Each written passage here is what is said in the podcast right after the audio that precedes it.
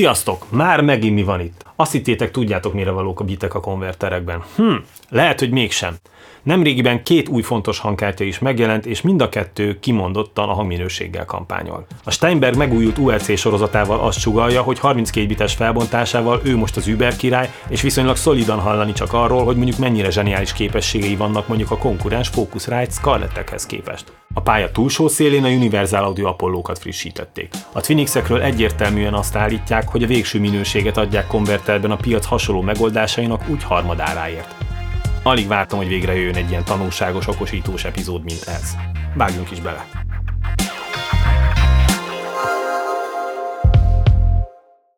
Az URC modelleket 32 bites konverterekkel reklámozzák, szemben ugye a szokásos 24 bites megoldások helyett. Az Apollo Twinixek esetében pedig az az állítás, hogy a házi stúdióknak szánt megfizethető áru asztali hangkártyáikat felhozzák az überdurva Apollo X-ek hangjának a színvonalára.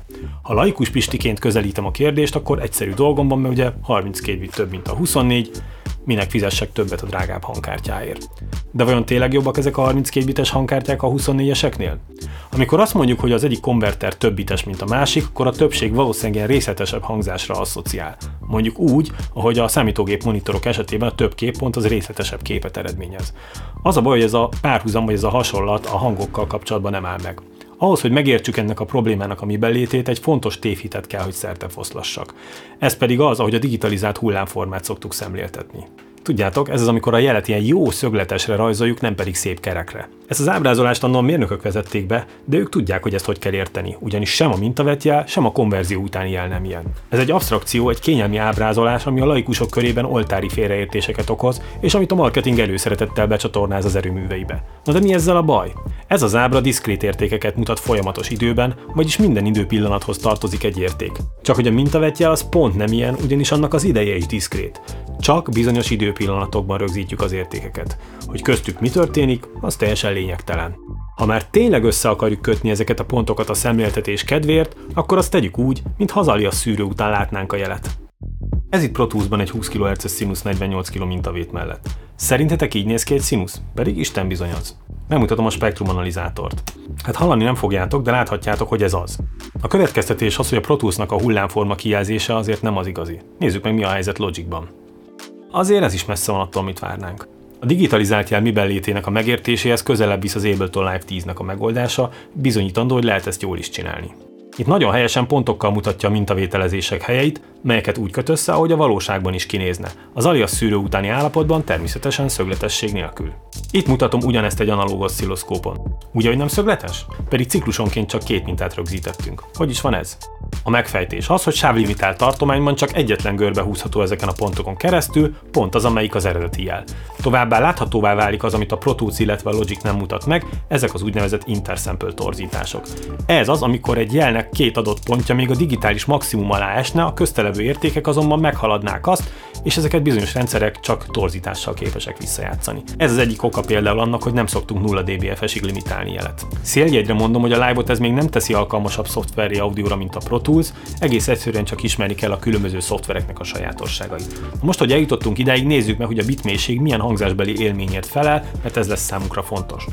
Talán egy kicsit absztrakt lesz így első nekifutásra, de úgy képzeljétek el, hogy a bitmélység nem a jelünknek a pontosságát fogja lerontani, vagy a részleteit veszíti el, hanem a kerekítési hibából adódó zajszintjét fogja növelni. Gyakorlatilag olyan, mintha az eredeti tiszta jelhez hozzákevernétek ilyen ocsmány digitális torzítást, ami két bitnél már olyan hangos és zavaró, hogy szinte alig lehet hallani mellette bármit is. Ha viszont növeljük a bitek számát, akkor a kerekítési hibák egyre kisebbek, az ebből adódó zaj pedig egy idő után olyan halk lesz, hogy nem fogjuk egész egyszerűen hallani. Megmutatom, milyen ez a gyakorlatban. Ez itt a Pro Tools. itt a kell. Az első sávon van egy 480 Hz-es színusz. A másik sávon ugyanez, de ellenfázisban. Ha kettőt egyszerre lejátszom, az eredmény csend. Mivel a kettő kioltja egymást. Az egyes sávon egy Lofi nevű plugin van, amivel a felbontást tudom csökkenteni 24 bitről egészen kettőig. Ha ezt teszem, miután elindítom a lejátszást, akkor az előbb elhangzottak miatt kizárólag a kettő közti különbségi jelet fogom csak hallani, tehát magát a kerekítésből adódó zajt. Ahogy megyek lejjebb a bitek számával, egyre hangosabban fogom hallani ezt.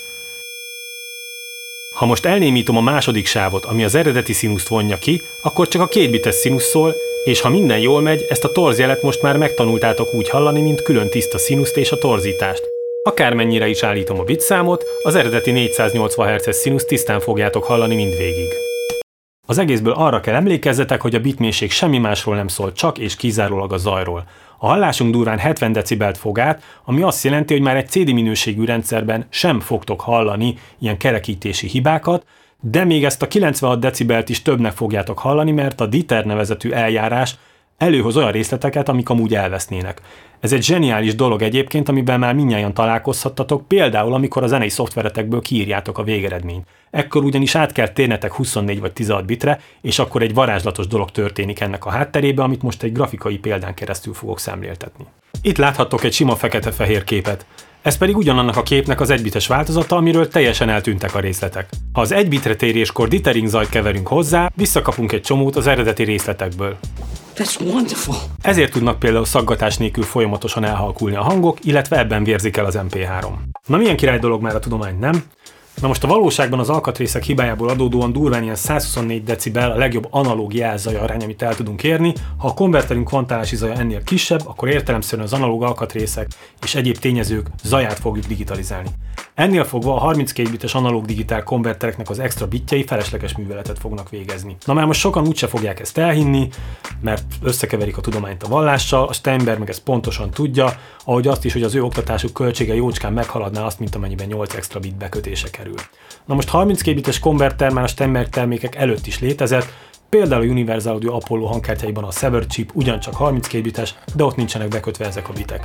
Az zenélésre is igaz, mint legjobb követendő elv, az okkan borotvája, ami azt mondja ki, hogy ami nem szolgálja közvetlenül a produktumunknak az érdekeit, az az ellen dolgozik, tehát érdemes kihagyni. Ennél fogva a legjobb hardware továbbra is a mute gomb, konverterből meg a 24 bites. Ami konverternél leginkább számít, az a THD és dinamika értékek, illetve bejött egy újabb divatos dolog, ez az úgynevezett zajmoduláció, amit most csak az érdekesség kedvéért mondtam el. Az ESS konverterekben ennek a zajmodulációnak a csökkentésére találták ki ezt a Hyperstream architektúrát, amiket az Apollo hangkártyákban is találhattok. Az általános tapasztalat, hogy a Hyperstream nélkül a 32 bites konverterek még szinte rosszabbul is teljesítenek, mint a 24 bitesek.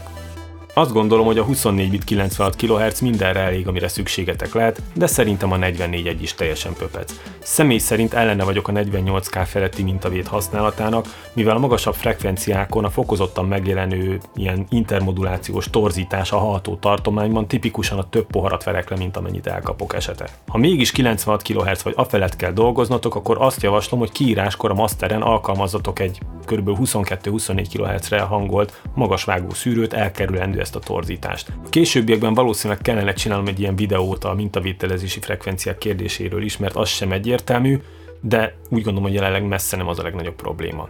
A legjobb tanács, amit adhatok, az az, hogy ne paraméterek alapján választhatok még akkor sem, hogyha véletlenül szakértői vagytok a témának, egész egyszerűen azért, mert amit jónak hallatok, az az is, pont.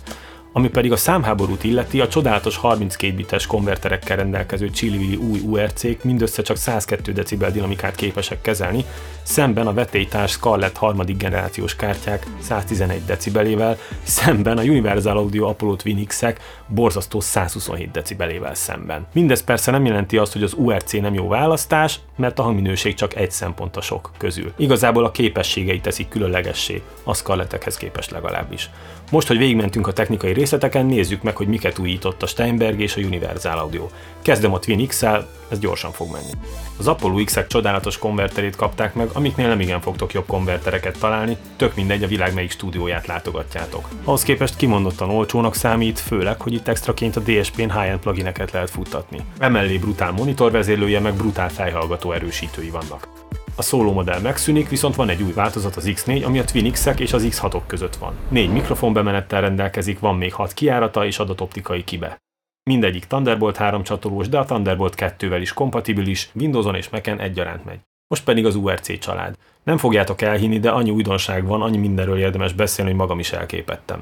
A kártya USB 3-as csatolóval rendelkezik, de a Scarlett-tel ellentétben ez igazi USB 3-as és akár USB 2-es módba is kapcsolható. Ennek megfelelően very latency-ben az amúgy sem gyenge Scarlettet, 5,3 millisekundum a 7,4 millisekundum helyett, de nem is ez a lényeg, hanem ebben az 5,3 millisekundumban is erőlködés nélkül működik, suhan, mint a nyíl. Két drivere van, ebből a hagyományos 24 biteset látja a rendszer, például az OSX-nek ez a hangpanele, a zenei szoftvereknek viszont lehetősége van kiválasztania egy High Precision drivert, ő a 32 bites változat, ekkor azonban egy ormótlan dolog történik, átkapcsolva minden előzetes felszólítás nélkül egyszerűen megszűnik hangja lenni a 24 bites rendszer hangnak, tehát magyarul nem fogunk iTunes, YouTube-ot vagy egyebeket hallgatni, hogyha ezt a megoldást választjuk.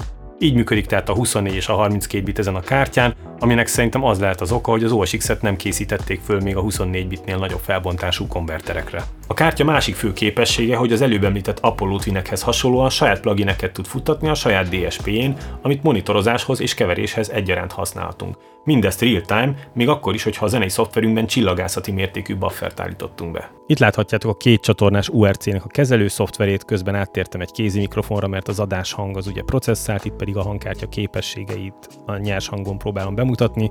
Nem megyek végig a szoftvernek az összes képességén, csak a különlegességekre fordítok most figyelmet. Ugye rögtön kezdhetünk ezzel a mévágó szűrővel, ami ebbe az árkategóriába teljesen különlegesnek számít, ilyen döbörgő, rumble típusú hangokat hivatott kiszűrni. Két effektünk van per csatorna, ez például lehet egy channel strip, gyorsan beállítok itt valamit, miközben beszélek, ez különösen nagy nehézséget fog számomra okozni. Ez a threshold paraméter, láthatjátok, hogy már csökkenti a bejövő hangnak a dinamikáját, állítok valamit az eq csak hogy halljátok, hogy igen, történik real-time, és nem kell hozzá számítógép processzor. Itt van mondjuk ez, legyen ez az effektezet, effekt nélkül, effektel. Ez lehet mondjuk egy kész adáshangnak valami csoda, bár fülhallgató van rajtam, tehát lehet, hogy van itt borzasztóan benéztem. Gitársoknak van itt real-time effekt, ebben most nem megyek bele, csak lássák, hogy van ilyen is itt. És van egy saját effektszend rendszere, itt zengetőt tudunk rátenni a hangra, ez énekeseknek nagyon jó tud jönni, időt tudok állítani, és hát olyan grafika van, hogy a Night Ridernek a rendezője sírva könyörögne a receptért. Itt lehet különböző room, hall, plate effektusokat hozzáadni a hanghoz, és a legvégén pedig egy loopback gomb, ami arra való, hogy az effektezett bejövő hangot a számítógépről jövő hanggal együtt összekeverve visszaadja az adás szoftvernek, így a kedves nézők egy teljesen komplett kész műsorhangot élvezhetnek. Az effektek minőség ugyan nem hozza a Universal Audio pluginek színvonalát, viszont ilyen hirtelenkedésre, meg podcastokhoz, élő műsorokhoz frenetikusak. Amit viszont még a Universal Audio és a többi gyártó is megirigyelhet, és amiről ti is kevesen tudtok, az az úgynevezett ASIO Direct Monitoring nevezetű funkció támogatása. Nem keverendő össze az ASIO driverrel. Miben is áll ez? Az ilyen képességű szoftver az ezt támogató hangkártyának minden paraméterét képes távvezérelni, lett légyen az a monitoring, effekt, meg tényleg bármilyen paramétere. A szoftver ebben az esetben a Cubase, a támogatott hardverek pedig értelemszerűen a Steinberg, illetve amiről még tudom, ugye az az RME hangkártyák. Mutatom. Ez itt a Cubase 10-es, és hogyha az embernek egy URC típusú hangkártyája van, akkor megjelenik egy speckó fül, mert a program magába integrálja a hangkártyának a készségeit. Itt látjátok, hogy pontosan ugyanazok a paraméterek jelentek meg, mint amúgy a programjában, amit itt láttatok korábban. Ha kikapcsolom a passz szűrőt, akkor ott is kikapcsol, ugyanúgy megjelennek az effektek, ugyanúgy választhatok effektet, állíthatom a sendet, szóval minden paramétert átveszi, teljesen szükségtelen ugrálni a különböző programok között. De ami ennél is csodálatosabb az az, mutatom, hogy 2048-as buffert használok jelenleg, ami közel 100 millisekundum késést, az már gyakorlatilag használhatatlan kategória bármilyen hangkártyánál, mégsem fogok semmilyen nehézségbe ütközni, mert a szoftver meg fogja oldani azt, hogy átkapcsol a hangkártyának a hardware mixerére, és pontosan teszi a dolgát, az audio pont oda fog kerülni, ahova való, és nem fogok semmiféle késést hallani, ráadásul mindezt effektekkel kombinálva. És még egy plusz funkció is tartozik ehhez, minden beállításunk, amit itt alkalmazunk, az egész egyszerűen elmentődik a zenénkkel együtt. Azért ezt meg kell süvegelni, itt nincs mese. Ugyancsak említésre méltó képesség az, hogy a hangkártyának az előbb bemutatott DSPFX szoftvere távvezérelhető mobil eszközről úgy, mint mobiltelefon vagy tablet iOS, illetve Android támogatással. A videó készítésekor ez ugyan éppen nem működött, tehát bagos volt, de lehet számítani arra, hogy ez majd lesz. A kártya külsőre tök jól néz ki, van rajta rendes monitorarányállító gomb, egy monokapcsoló, de semmi extra. Azonban ez is több, mint a vetélytás Focusrite Scarlett 2 2 tudása. Akkor összefoglalom. Az URC-ken a 32 bit hülyeség. Pont. A szolgáltatásai viszont zseniálisak, és hangminőség tekintetében sem nagy a lemaradás a konkurens Focusrite Scarlettekhez képest. Kivétel a fülhallgató erősítő, ami az MK2 generáción borzasztó volt, és a Scarlettek is csak éppen átviszik a lécet, ez alatt azt értsétek, hogy bizonyos fülhallgatókkal egyáltalán csoda értelmes hangerőszintet elérni benne. Na a Steinberg úgy tűnik, hogy hallgatott a kritikára, és az URC-n ezt most javította, és most ebből a pakból ő a legjobb, ennek ellenére egyiket sem nevezném nagyon acélosnak. Már közepes hangerőn is nagyon erőlködnek, és nincs szép hangjuk. Akik tehát éneket vesznek föl, vagy nagyon támaszkodnak a felhallgatóban történő keverése, azok számára nem ez az ideális megoldás, legalábbis nem így önmagában. Tudományos Tamás kollégám megnézte, hogy a leggyakrabban előforduló 50 ohmos felhallgatókkal hogy muzsikálnak ezek a hangkártyák, mivel ezek nagyon kényesek a felhallgató erősítőre. Ezek szerint a lista alján végzett a Steinberg UR22 MK2 580 mV-tal, nem sokkal ezt követi a Scarlett harmadik generációja 620 mV-tal, és viszonylag egy nagyobbat lép előre az URC 870 mV erejéig. Ekkor viszont jön és feltörli velük a padlót a Universal Audio Apollo Twin X 4500 mV-tal, ami konkrétan bőven megfelel a professzionális felhallgató erősítők színvonalának. Ennek megfelelően a kimenete tiszta, erős és dinamikus, és hát az ára is tiszta és erős és dinamikus, de ne legyünk igazságtalanok, mert ezért cserébe viszont világklasszis hangminőséget biztosít. Az URC-ken nagyon előremutató az USB 3-as csatoló használata, mely kisebb késést és kisebb processzorterhelést eredményez, a beépített hardware DSP effektek pedig példátlanok ebben a kategóriában. Ebből láthatjátok, hogy a Steinberg leginkább a képességeket próbálta fejleszteni, míg a konkurens fókusztrált a Scarletteknek a hangminőségét próbálta előrébb tolni. A Universal Audio Twin meg nem ez a kategória. Na gondoltam mára, remélem hasznosnak találtátok az elhangzottakat, és jó lenne, ha legközelebb is találkoznánk. Sziasztok! Csak szólok, hogy augusztusban Londonban jártam az Abbey Road stúdióban, melyről hamarosan videót fogok tenni, és amit láthattok, már amennyiben nem maradtok le róla, úgyhogy érdemes lehet most megnyomni a feliratkozás gombot.